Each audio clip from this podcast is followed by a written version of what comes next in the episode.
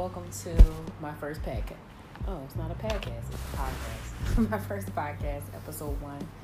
This is Maisha. This is pretty much uncomfortable as conversations. If you don't like to hear uncomfortable shit or things that make you think critically, get the fuck off the podcast. Um, it's funny because I have so much to say all the time. I like to talk and I like to critically think and examine and analyze, sometimes a bit too much. But and I don't watch that much TV or anything like that. But sometimes, every now and again, I watch like little gossip um, things on YouTube. In between me obsessing over whatever I'm obsessing about at the moment, which right now is real estate. So in between me watching my real estate videos, I sneak in a break and watch some gossip stuff. So it brought me to thinking about ownership. Um, and then I'll go into detail. But so I was watching like this gossip video about Blueface, the rapper. Bust down Thotiana. You know, stop acting like you don't know who it is. You do. Um, you sing the song. Um, but anyway, about his family and he's throwing his mother out and throwing his sister out and those things. And since I really analyzed stuff, I wasn't really thinking about the rapper and I wasn't thinking about his mother and his sister so much as more, you know, less than I was thinking about family dynamics, dysfunction, and owning oneself. So those three themes, mainly ownership, is like really what I want to address. Because while I was watching this little ratchet ass video, I was thinking the whole time, that's his house. No matter what anybody agrees about. So to give you a brief synopsis, his he has two girlfriends, which that's a whole nother discussion.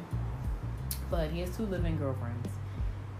I, uh, from what I gather, mother and sister came to either visit or they were living there. I don't know. But mother and sister, rapper Blueface, two girlfriends.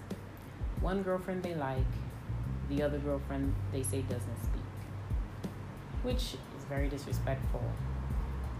However, emotional intelligence tells us there are ways to deal with things that probably aren't the ways that all of us were brought up to deal with.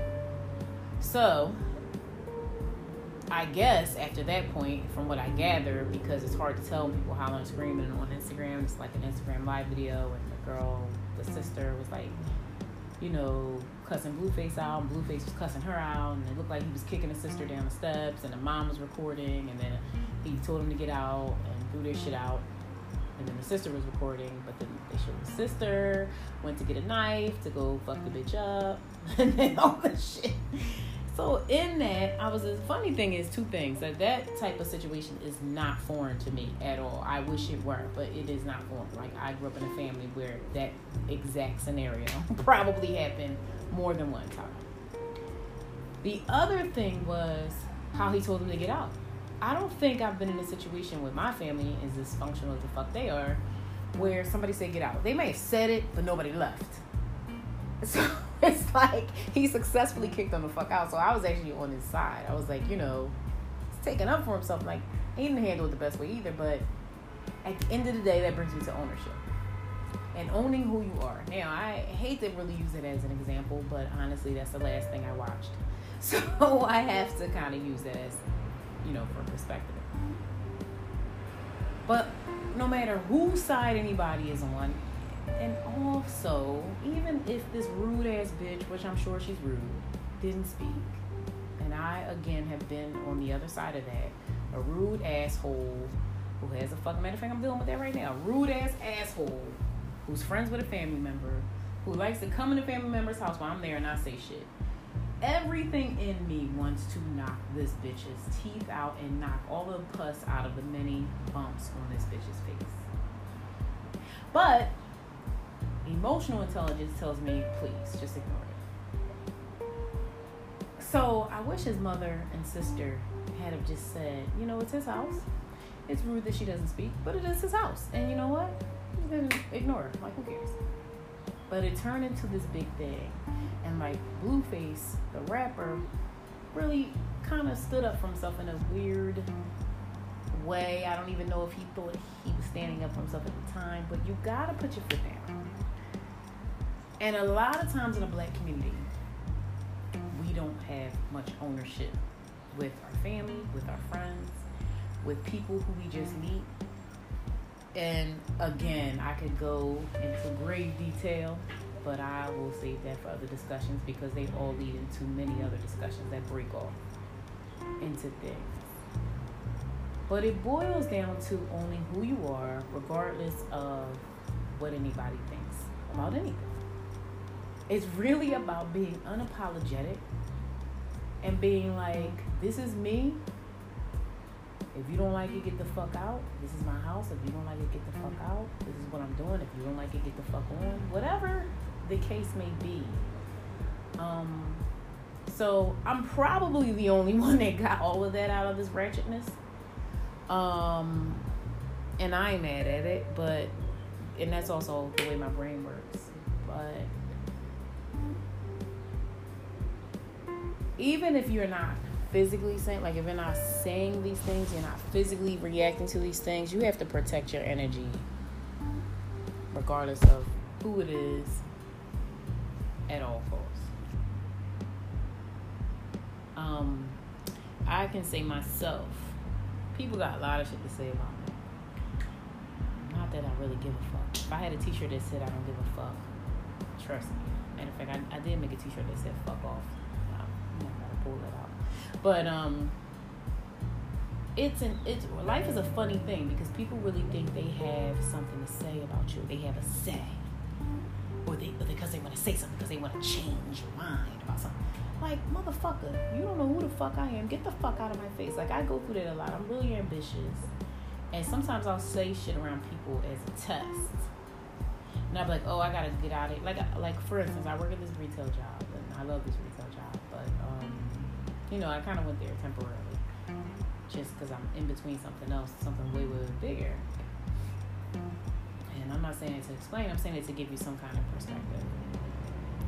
So one thing I've noticed about working at a job, most people that work at that job with you have a job ass mentality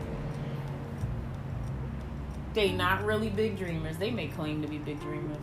Not really. They're not really uh, risk takers. They may claim to take a risk. Not really. And they're always minding other motherfuckers' business. This shit is crazy. It's like every job I ever had, y'all give too many fucks about what somebody else is doing. Go get a life. But they don't do that. So at this particular job, I'm minding my business. I'm talking to somebody else, and of course, someone else is listening because you clearly don't have a life. And I said something like, "Oh, I want to go home." She said, "Are you gonna last here?" Last, first of all, bitch, this ain't the army or the Marines. Last where? The fuck is you talking about? I said, "Let me tell you something, sweetie." Me saying I'm gonna go home or I want to go home doesn't mean anything, but I want to go home. I, I really think you think that I'm slow, and I think that you really want to be here. You don't. You're just here because you don't know what else the fuck else to do with your life. And guess what? I don't hold that against you because that's why most of us wind up in jobs, whether we enjoy the job or not. We kind of do it because there's nothing better to do at the time or we don't know of anything better to do and or we say this is better than my last situation so i may as well grin and bear it but that is not how i choose to live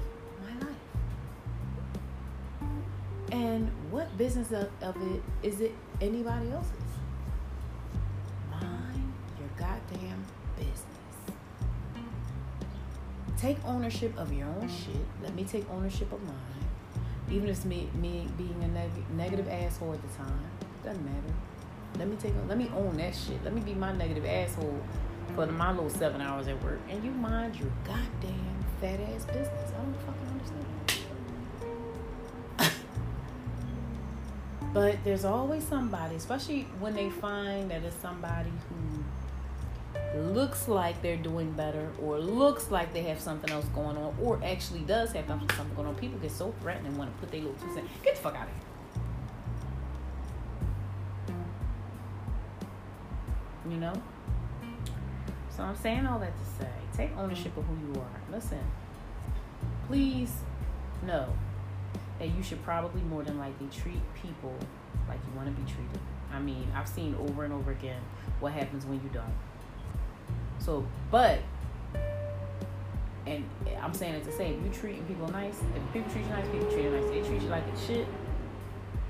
Just like the Quran says, if somebody, you know, bring you, if somebody put their hands on you, taking a hell, some shit. I'm not quoting that properly, but you know what I'm saying. Treat people, give them the same energy.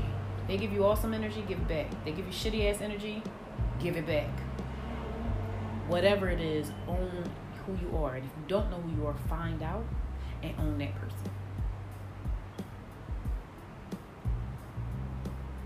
And that's just it. That's my word for the day, y'all.